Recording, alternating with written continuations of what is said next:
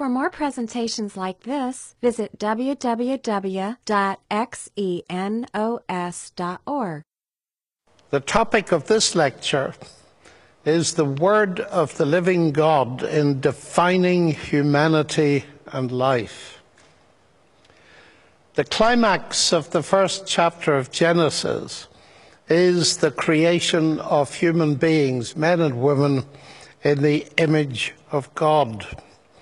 And that makes them utterly special. And for centuries, at least in the West, this biblical teaching has been the foundation of moral values, since it gives to men and women the unique dignity of being made in God's image. So if we look back to our legislation, our institutions, our ideas of morals, our human rights, and so on, we can trace much of this back to that statement in Genesis chapter 1. And I'd like to suggest that in order to avoid the disintegration of our society today, we need to recover and re emphasize these truths as they come under increasing attack, not only by scientists, but also by leading ethicists building on what scientists have to say. We should notice at once that as far as the Bible is concerned, human dignity and value are directly connected with God. It is because we bear the image of God that we possess this freedom and dignity. Now, of course, when we read or claim that men and women are made in the image of God, we run immediately into an objection from psychology. Surely it's the other way round. Surely man has created God in his image. And many atheists, inspired by Sigmund Freud, who himself thought that faith in God was an illusion, claim that they have a very simple and convincing explanation why people believe in God. It arises from their incapacity to cope with the real world and its uncertainties. Now, this idea we find at the very heart of Richard Dawkins' best selling book, The God Delusion. For the new atheists like him, God is a wish fulfillment, a fictional father figure projected on the sky of our imagination and created by our desire for comfort and security. On this view, heaven is an invention to cope with human fear of extinction and death, and religion is simply a psychological escape mechanism so that we don't have to face life as it really is. But there's a real problem with this view, as leading German psychiatrist Manfred Lutz points out. He says that this Freudian explanation for belief in God works very well, provided only that God does not exist. However, he continues, by that very same token, if God does exist, then Freud's argument, the very same one, shows you that it is now atheism that is the comforting delusion, the flight from facing reality, a projection of the desire not to have to face God one day and give account for our lives. The Polish Nobel laureate for literature, Czesław Miłosz, whose experience of communism gave him very good reason to know, said, A true opium of the people is a belief in nothingness after death. The huge solace of thinking that for our betrayals, our greed, cowardice, murders, we are not going to be judged. Thus, if God does exist, atheism can be seen as a psychological escape mechanism to avoid taking ultimate responsibility for one's own life. And you see, the upshot is that Freud gets us precisely nowhere. Because the key question is, is there a God or not? And Freud can give you no help there. So with that argument out of the way, we can now listen to what Genesis says in chapter 2 and 3 about the nature of human life. And this is important because I often say to people, let's listen, first of all, to what Genesis actually says before we jump to conclusions. And let's try and analyze some of the ideas that it's putting across. Now, the section of Genesis, the second section running from Genesis 2 4 to 426, is often said to be a second creation story that contradicts the first. I do not believe it does contradict the first. In fact, it's a further account that gives us more detail and unpacks the first account. It doesn't mention the creation of the universe, the earth, the seas, etc. What it concentrates on is the creation of men and women in the image of God, and it relates them to their environment. It's written from a different perspective, not now so much chronological as in Genesis 1, but logical, describing the human beings in relationship to their environment. Genesis 1 tells us that God created human beings, male and female, and we might instantly think that this took just a few seconds, but it's quite clear from Genesis 2 that there's much more behind this than immediately meets the eye. For instance, Genesis 2 tells us that male and female were not created simultaneously. And therefore, what we're now about to do is to consider the extra information that Genesis 2 gives us that adds to the picture we get from Genesis 1. Putting it another way, the image of God, the imago Dei as it's often called, needs considerable unpacking and that's what Genesis 2 does. It fleshes it out by giving us a kind of definition of human life. Now, defining life at the physical level is virtually impossible. But if we think at the informal level of what is it that makes life life, what are the distinctives of human life, then Genesis 2 gives us a great deal of rich information. So let's have a look. First, we're told that human beings were made of the dust of the ground. That is, there's so much stuff. They have a material base. Almost 99% of the mass of the human body is made up of six elements oxygen, carbon, hydrogen, nitrogen, calcium, and phosphorus. Only about 0.85% is composed of another five elements potassium, sulfur, sodium, chlorine, and magnesium. And the question that arises is is that all a human being is? So much material that we can analyze chemically. Well, certainly a human being is so much material. But a human being is more than that. And here we come to the notion of reductionism. And there's enormous philosophical pressure in our secular society today to say that human beings are nothing but. And here we come to the first nothing but. They're nothing but material. That's a very ancient view and goes back to the atomism of Democritus and Leucippus ancient Greek thinkers. And they claimed that human beings, in common with the rest of the universe, are nothing but atoms of the dust of the ground.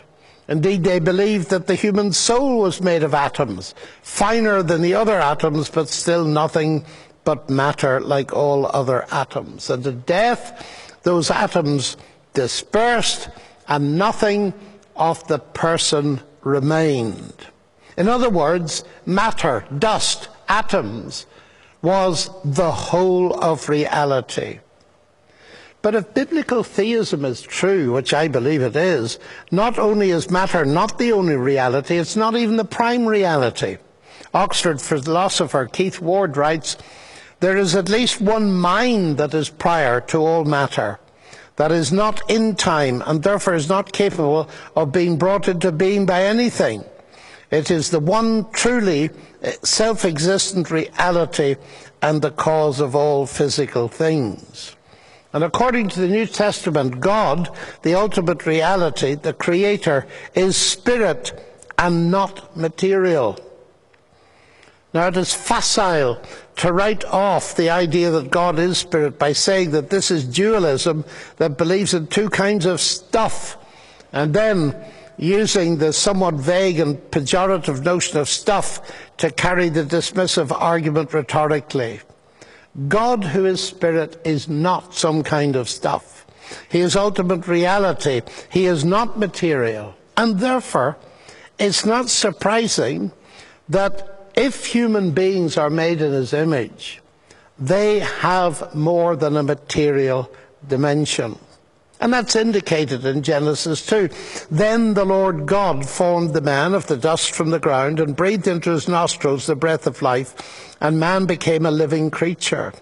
Beyond the material dimension, the dust of the earth, there's something more that comes from God, the breath of life that constitutes man a living being, where being translates the Hebrew nephesh, which is often used as an equivalent of soul or person or self.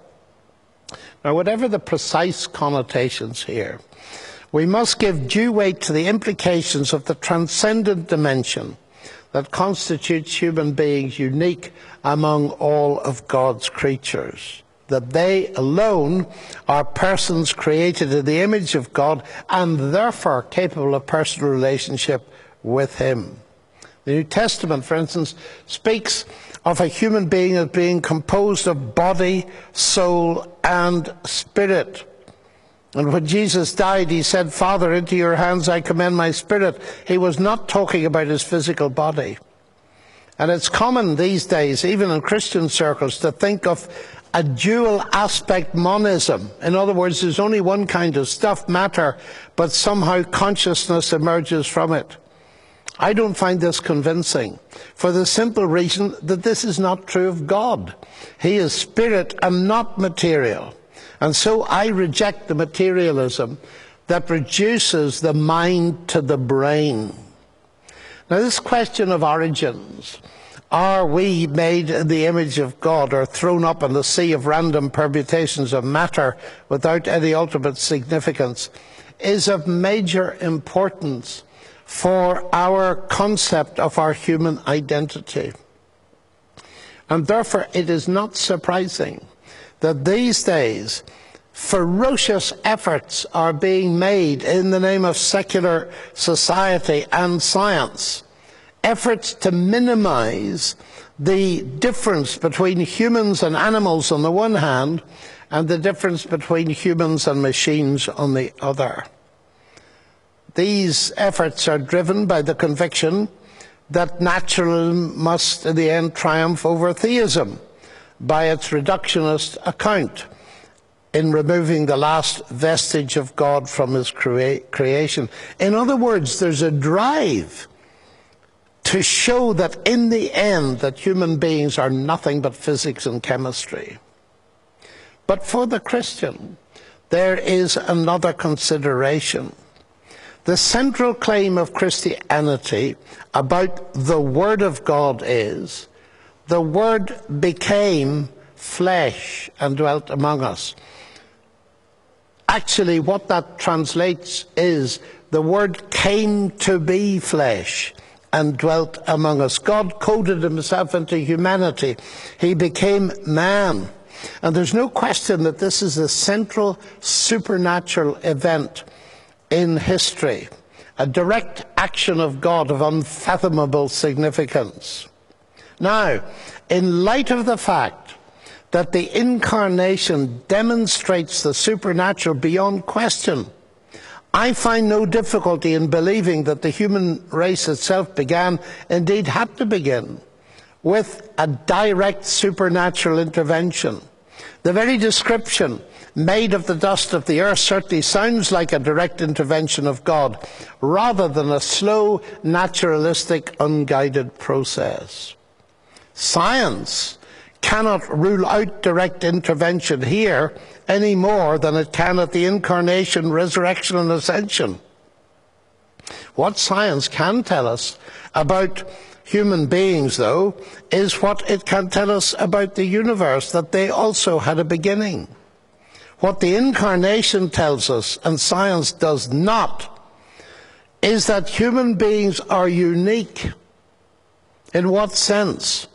Well, they are so created and constituted that God Himself could become one, and the Word became flesh. If ever we wanted a confirmation of the special nature of human beings, this is a supreme reflection, in my view, that God Himself became human. So Genesis says that we have a material basis, but we're more than that. We're living creatures. Are we more than that? Yes, we are. We're now told in Genesis 2 that God made the trees in the garden good to look upon and good for food. Dogs and humans can enjoy the same food. And we must, of course, realize that we have many things in common, particularly with our pets. But good to look upon indicates that human beings have an aesthetic sense.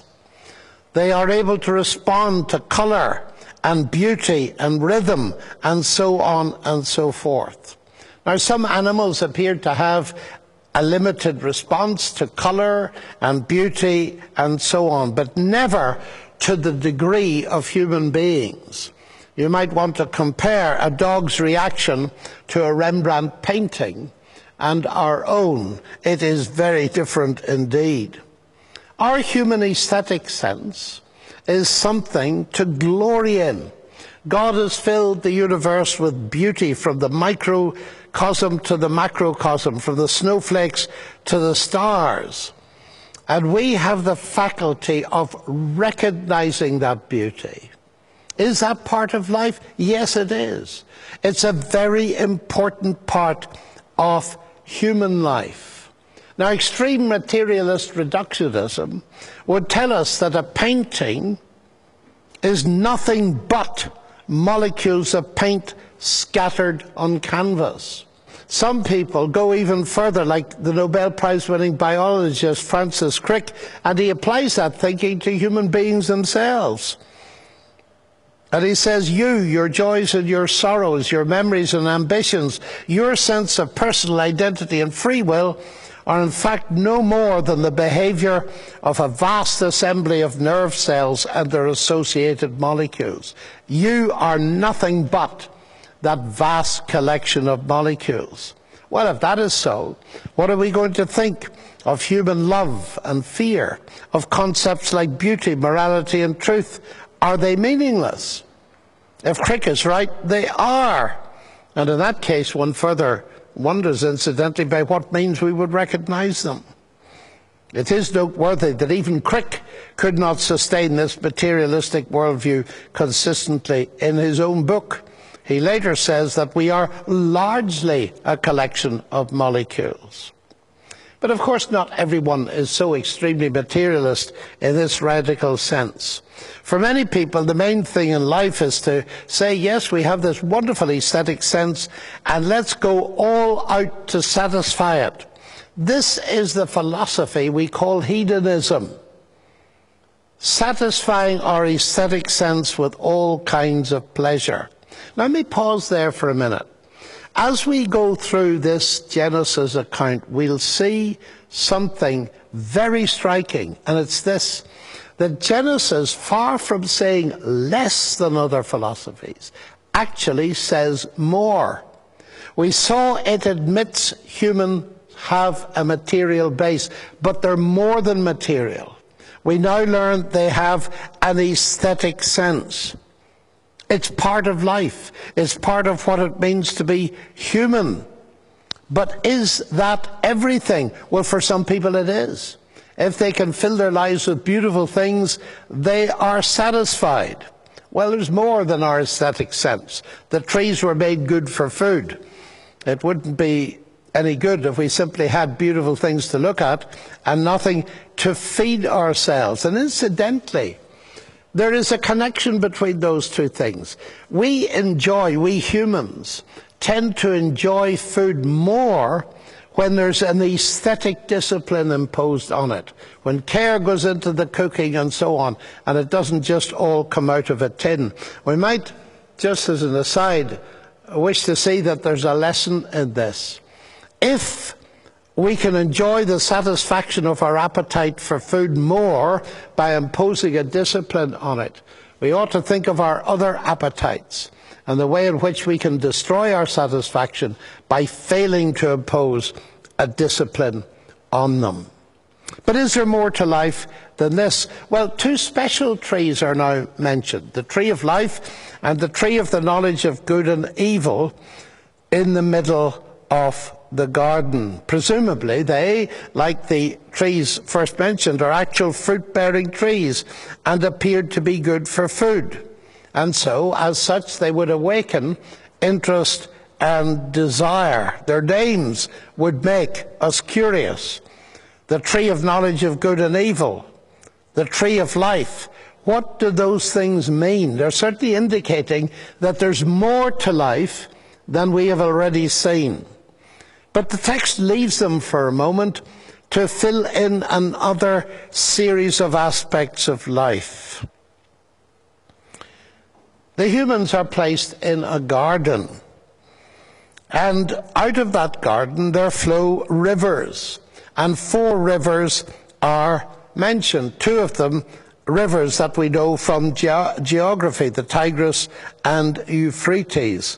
And two that we don't know.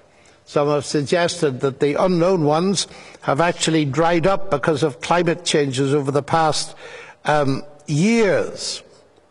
Now, we should also notice to be careful that Eden is not the garden. The garden is in Eden. But why mention it at all? Why mention that there are rivers going out of the garden? And the interesting thing is that they're not only mentioned, but we're invited to follow them. If we go down one of them, we are told that we've come to a land where there's gold, and the gold is good. And I ask myself, why is that detail given? This is a highly compressed document. Why are we told about the rivers going out of the garden? And then it occurs to me, this is a very important aspect of life. You see, when I see a railway track as a boy and ever since, I always ask, where's it going? Same with the river. Where's it flowing to? And Genesis invites you to follow the rivers, follow this river and explore it. What's that talking about? It's talking about human curiosity and research. And just extrapolating very simply from this picture of following the rivers, we could say that for many people, following the rivers, following the streams, following the traces is all of life. We call it research and it employs many, many thousands of people in our universities and our research institutions. And you know, there are some people that wouldn't bother tuppence about beautiful paintings and aesthetics and music and wouldn't even bother much about food if they could solve some research problem, if they could find out where the river leads. So Genesis is now telling us that research, exploration, the satisfaction of curiosity is a very real part of life. But is it all of life? No, it's not all of life. There's more to life even than that. Well, there is work, for instance. The Creator placed the first humans, the first human, in a garden that was full of promise and interest. He was free to enjoy it and explore it and the regions around it. Now, there's a difference between a garden and a natural landscape, however beautiful that landscape is.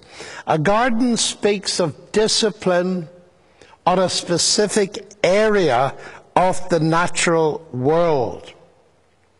So the idea is that God starts this off and then puts the man there to steward it, to maintain it, and that constitutes first work. Now, the Genesis text has already presented God as a workman, and the days of creation carry that idea until God rests from his work at the end of his work week. And work in the garden is presented in Genesis as a very important part of life, and so it is. Work is the norm for human beings. This is part of the created order. And I shouldn't have to say it, because, but the New Testament says explicitly that Christians are required to work to provide for themselves and their family. Failure to do so, according to Paul, is to be worse than a heathen. He writes, If any man will not work, neither let him eat. But please notice how careful he is. He doesn't say, If any man doesn't work, neither let him eat. It's if any man will not work.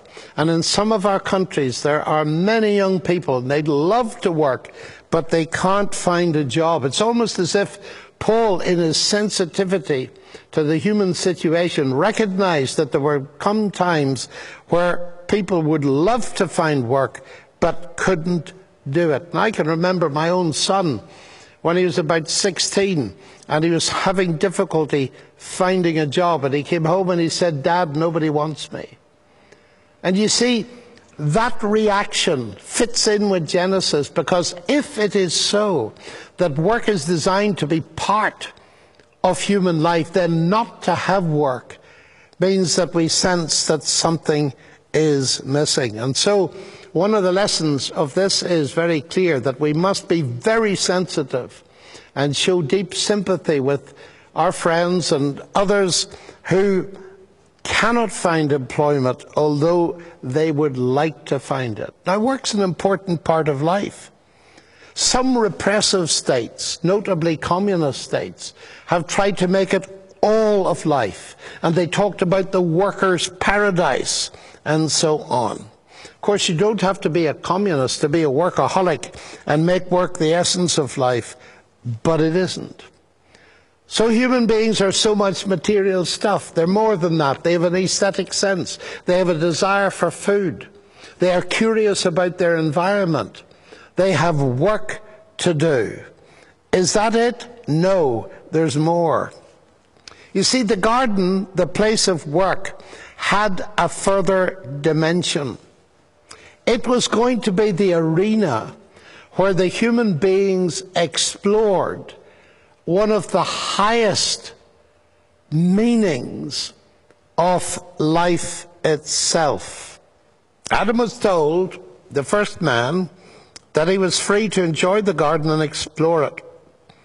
But one fruit was forbidden by God the tree of the knowledge of good and evil.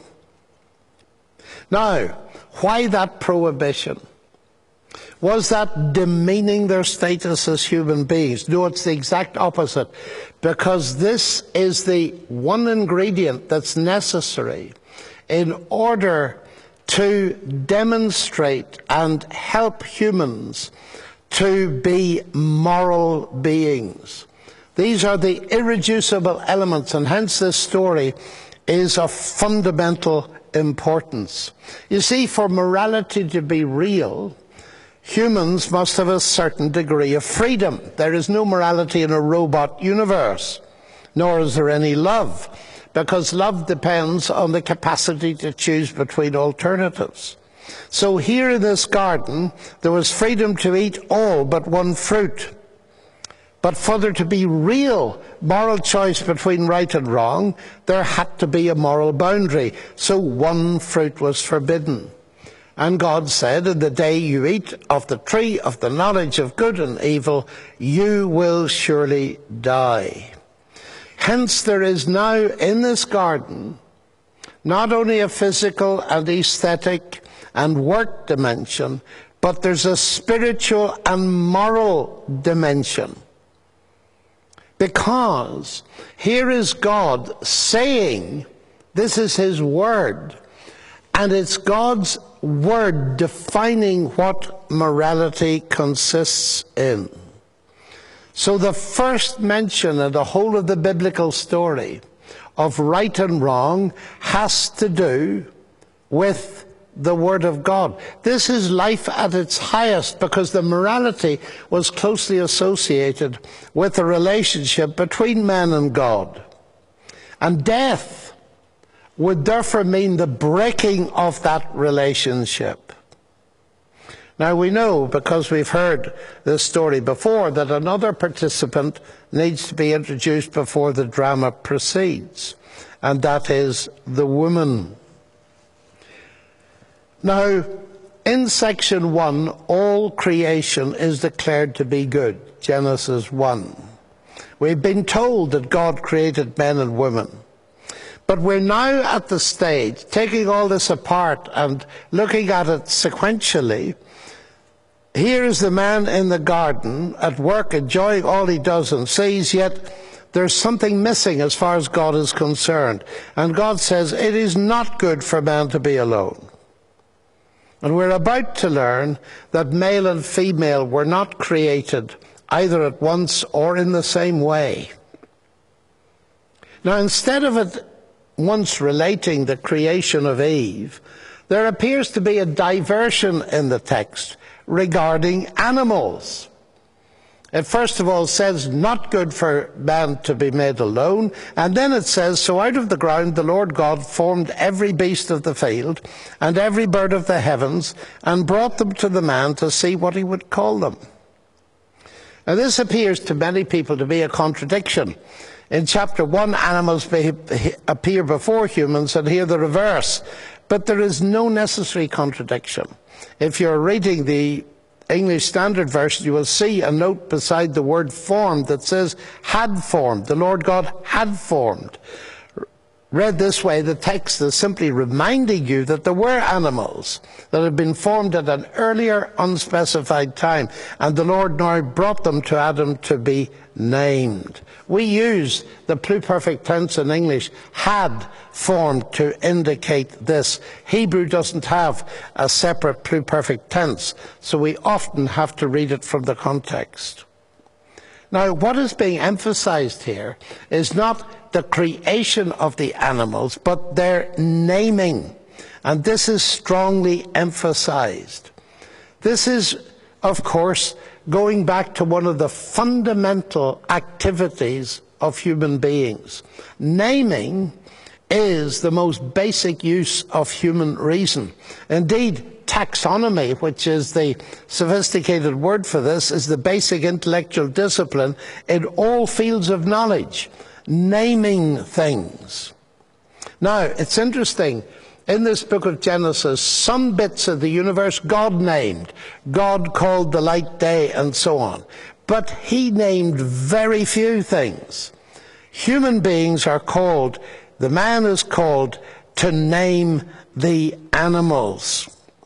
Now, this is a fascinating topic because humans are unique in being capable of distinguishing a sign from the thing it signifies. And their capacity to transcend immediate bodily needs to discuss mathematics, football, and morality and truth is not a merely natural development of the capacity of animals. The very fact that we can use our minds to name things and beyond that to do science is powerful evidence that there is a creator. And just as an aside, even atheists are beginning to see that there's a problem. Prominent among them, philosopher Thomas Nagel, who says this evolutionary naturalism implies that we shouldn't take any of our convictions seriously, including the scientific world picture on which evolutionary naturalism itself depends. Putting this another way, Alvin Plantinga writes, if Dawkins is right that we are the product of mindless, unguided natural processes, then he has given us strong reason to doubt the reliability of human cognitive faculties and therefore inevitably to doubt the validity of any belief that they produce, including Dawkins' own science and his atheism. Now, this uniquely human ability to name things and do mathematics and science is strong evidence that we are made the image of an intelligent God. Now, the way this narrative is structured is very interesting. It's not good for man to be alone. God asks Adam to name the animals, brings them to him, and the conclusion of this exercise is there is not found, that is among the animals, a helper fit for Adam. Now, animals can provide company. Many people are very grateful for their pets, their dogs and their cats and their horses and so on. But here's lesson number one taught to the first human, and it's utterly fascinating. He looks at all these animals and he gives them names, presumably names that corresponded in some way. And he cannot find a solution to his aloneness among the animals. Stand back for that for, for a moment. What is it saying? Well, it seems to me, ladies and gentlemen, it is saying something very, very provocative in the contemporary world. And it's this that the very first lesson Adam was taught is that he was fundamentally different from all other creatures. And that is exactly what many atheists reject. So God makes a help fit for man. And that help is not made directly out of the dust of the ground. That helper is made out of man himself. Now, a great deal of ridicule has been poured on this story, and many have written it off as a myth without any factual base. But Hebrew scholar and trained scientist John Collins warns if we fail to read the Genesis story as some kind of history, we fail to persuade the perceptive reader because we fail to do justice to it. And you see the description sleep, taking a rib, closing up the flesh, sounds very like a physical operation. A making of woman, not directly out of the dust of the ground as with Adam, but from his side to be his companion. Now, before we write this off as fantasy, just pause to reflect that if it is the case that God made the first human, Adam, directly and specially from the dust of the earth. And if he created, as I believe, the universe from nothing physical, and if, as I believe, he raised Jesus from the dead, all of which are special direct acts of God's supernatural power, where is the in principle difficulty of accepting that the creation of women is special? Nor should we write off the text as sexist in the sense that man is created first and the woman is derivative. Leon Kass, a brilliant Jewish writer, points out that man's origin was lower from the dust. Woman was made from living flesh taken close to the heart. Also, in the process, man loses something that is built into the other so that now he will need her to be complete. Now, one thing is glaringly obvious. The Genesis account here gives no support whatsoever to the widely held notion that there was no historic Adam and Eve. Now that subject deserves a great deal more attention than I can give to it here, but sufficient to say that the New Testament assumes the historicity of Adam, tracing the genealogy of our Lord back to him. And according to Paul, Adam and his sin were as factual as the cross and resurrection.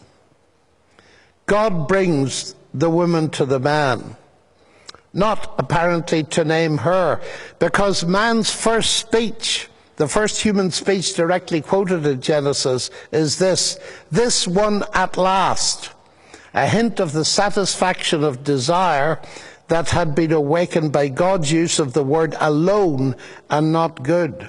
And yet, it is speech about the woman, not to her.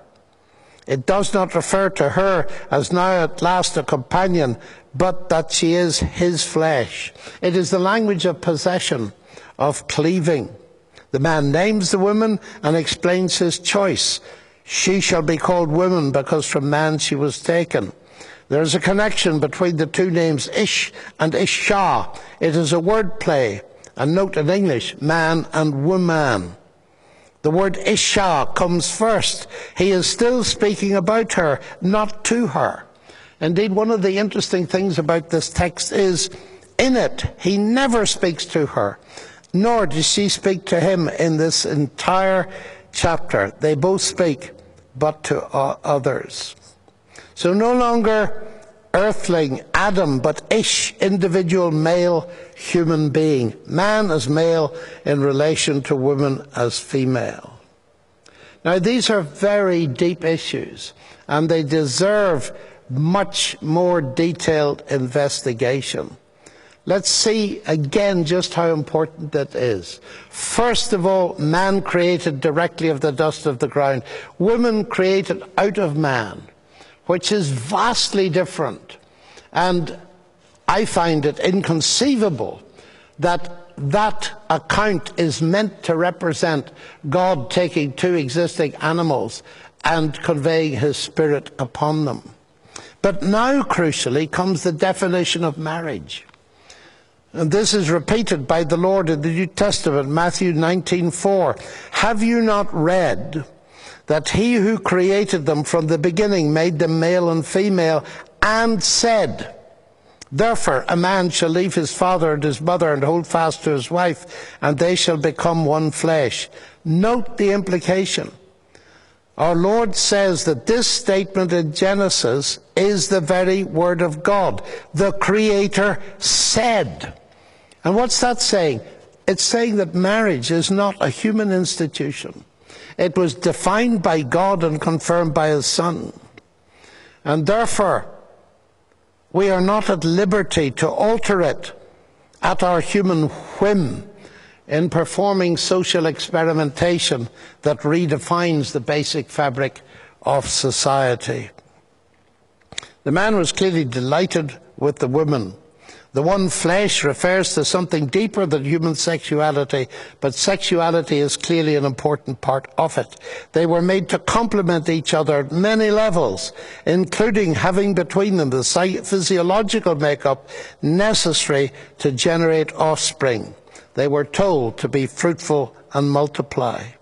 We should also notice the term hold fast or cleave this is loyalty that creates the only environment in which marriage can flourish. There are such dangers in forgetting that and destroying other people's marriages, damaging lives and those of their children by ignoring it. And indeed, in the New Testament, the idea of people being loyal to the Lord Himself is compared to loyalty in marriage. Now, with this background, they are moral beings. They are com- created as companions for one another. We're now introduced to the final big issue that I'm going to look at now very briefly and that is the entry of sin into the world. Because Genesis 3 introduces another creature, different from anything that's gone before. It's called a serpent, Nahash, presumably the name given by Adam in the preceding exercise. It is animal, and yet it can speak. It can think and talk, and yet it must have been rejected as a suitable companion for Adam, who named it. The implication of this is that rational conversation, of which this serpent was capable, is not enough to remove the loneliness of man. If this is so, then the woman must realize that the serpent is not a suitable companion for her either, although she was not present at the naming of the animals by definition. And so the serpent initiates the first conversation. He asks the first question and raises the issue of truth and falsehood by casting the Word of God into doubt. Cleverly insinuating the idea that God's Word might be subject for our judgment. Has God really said? This is an attack, the first attack on humanity. Or perhaps it would be better to say an attack on God through humanity. And Eve responds, and her precise words bear careful attention. We may eat of the fruit of the trees in the garden. Not God said we may eat. She does not ascribe the generosity to God, but then she brings God in negatively. God said, You shall not eat of the fruit of the tree that is in the midst of the garden, neither shall you touch it, lest you die. But that was not how God had put it. He had said, You shall not eat it, for the day that you eat, you should surely die.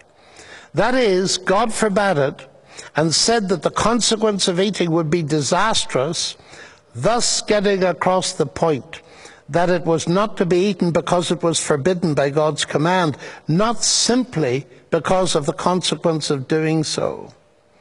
And she not only varies what God said, but adds to it, neither shall you touch it, magnifying God's strictness as millions have done since. And the serpent, according to the text, now subtly leverages her reason and concentrates her mind on the consequences and flatly denies God's word on them. You shall not surely die. And I find it fascinating that the very first doctrine, if you like, of Scripture to be denied is the doctrine of judgment. And it's denied in a very clever way because the serpent misrepresents God, suggesting that God was taunting human beings. He places them in this wonderful environment with its beautiful trees and luscious fruit, and then he forbids them to eat the fruit. And so the enemy insinuates that God wants to limit human freedom. He doesn't want them to rise to their full potential. He doesn't want them to become the gods they could become. And so the snake presents God's love as envy and his service as servility and moral suicide as liberation. It's very dangerous, ladies and gentlemen, to underestimate the power of such temptation. Such questioning of authority and obedience faces us all and can catch us unawares. Very smoothly and cleverly, the serpent makes use of the capacities God gave to the humans to make the one forbidden thing the only desirable thing. Aesthetic sense, it was good to look at. It seemed to be good for food. It would make you wise. All of those capabilities were the good gifts of God to these humans. Now, the clever enemy is using them to force a wedge between them and God. And so now the woman looks at her environment without taking God into consideration. And the whole situation appeals to her desire for material, aesthetic, mental enrichment that for many people is tantamount to life itself. Yet she was now for the first time using her God given abilities without reference to God. And the sin that infected the human race from its start was disobedience to the Word of God, a revolt of the human spirit against the God who created it. The fall, as we call it, is what happens when humans demand autonomy and choose to disobey the Word of God. Leon Kass, the Jewish writer, said the name that Genesis gives to the principle of disobedience is knowledge of good and evil. Knowledge freestanding and autonomous. That is just like a tree. The fall is what happens when man begins to think of himself as more than an image. You shall be like gods. And as soon as the first humans took the forbidden fruit, they experienced not freedom, but shame, unease, alienation from God, the beginning of the death of all their relationships, starting with the relationship with God and ending with physical death and all the deaths in between, alienation from God, the death of aesthetics, the death of work, the death of relationships. And we don't have to comment on those because we're aware of them from every newspaper in the land. And so the man and the woman who had enjoyed the joy and friendship of God now felt that God had become their enemy and fled to hide from him. And we humans have been running away ever since. The enemy is sown in the heart of human beings the widespread suspicion that God, if he exists at all, is innately hostile to us. He forbids us the enjoyment of natural pleasures. He represses us psychologically. He's keeping us from developing our full human potential. He's against knowledge. Now let me make this very clear. The tree in the garden is not the tree of knowledge. It's the tree of knowledge of good and evil. And it's a particular bit of knowledge that you don't want to have. That knowledge devastated the human beings. The garden was full of knowledge. Everything was allowed, exploration and all the rest of it. There was vast potential for knowledge in the garden. The thing that was forbidden, let me repeat, was not knowledge, but the knowledge of good and evil attained through disobedience to God. And you'll find this distortion. Christopher Hitchens sadly misrepresented this. He said God is a tyrant and a bully. And he said it's useless to object that Adam seems to have been create, created with insatiable discontent and curiosity and then forbidden to slake it. But that's nonsense. Only one thing was forbidden. God certainly created Adam to be curious, but not discontented. And he was not forbidden from slaking his curiosity. The first humans, let me repeat, had a world of possibilities at their feet, and God encouraged them to engage in fascinating tasks of work, of naming things, and exploring the universe. This is, I repeat, not the tree of knowledge. It's the tree of knowledge of good and evil. You will notice that it wasn't until both of them ate that their eyes were open and they sensed that alienation from God. The snake had promised them that their eyes would open. And it was. That part was true. But they didn't become like the gods they thought they would come. They now felt that they were naked and they felt ashamed and they ran away and they hid. And God said, Where are you? And Adam replies, I heard the sound of you in the garden. I was afraid because I was naked. Who told you you were naked? God replies. Have you eaten of the tree? Of which I commanded you not to eat. And then the man blamed the woman, and the woman blamed the serpent. And God judges the serpent. Now, this is quite important actually, because there is a widespread view around the place that one of the results of sin entering into the world is that human beings became, to quote the New Testament, dead in trespasses and sins. And so they did. But the word dead is interpreted like this they were dead like a dead horse, and a dead horse cannot respond to anything. This is not true of Adam and Eve in the garden, because here they were dead in trespasses and sins by definition. God said, Where are you? Well, they could respond. They weren't intellectually dead, nor were they morally dead the man blamed his wife, and no man who blamed his wife is morally dead. The death was not physical. And we must not interpret the phrase dead in trespasses and sins by using analogies based on physical death, because that is precisely what didn't happen in the garden. They died in the day they ate of it. What do you mean by death? Well, what do you mean by life? The highest meaning in life is the relationship with God. And so death at its worst is the separation of human beings from God. It all sounds very gloomy and devastating, and we can see the awful damage that's been done as a result of sin entering the world. But now listen as we conclude to the Word of God coming into this. God judges the serpent, but the serpent is told that the woman's seed shall bruise his head. There is to be a victory, but note carefully, it is not just going to be a victory in which God triumphs. There is no question about God triumphing. We're not dualists believing in equal good and evil principles in the universe. But here is something absolutely spectacular. God has created a special creature in his own image. This creature has sinned and brought sin into the world and damage and all the rest of it. What will ultimately happen? And God makes this promise.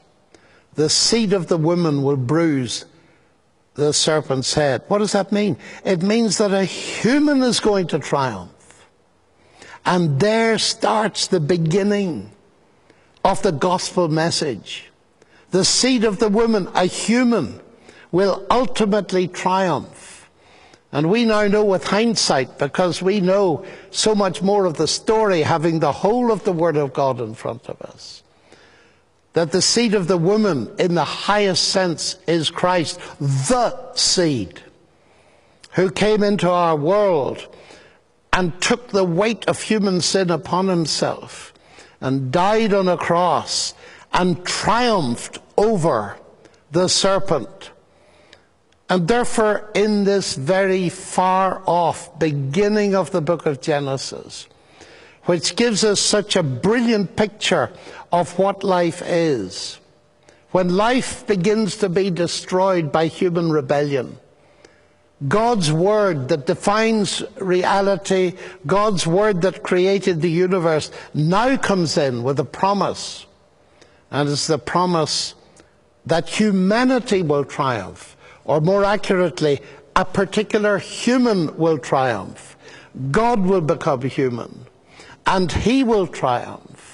And through trusting him, as Genesis will later reveal, we can have eternal life. So it's not surprising, ladies and gentlemen, that the rest of this book concentrates on how things can be put right when they've gone wrong.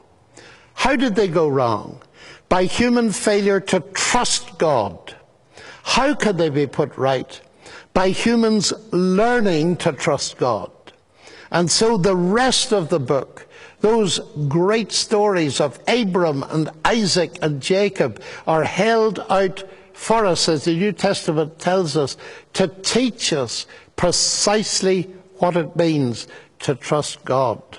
And I trust that one of the results of our study is to see the centrality of the Word of God in defining human life, so that we can examine our own lives and so that we can see that the central issue is loyalty to God's Word.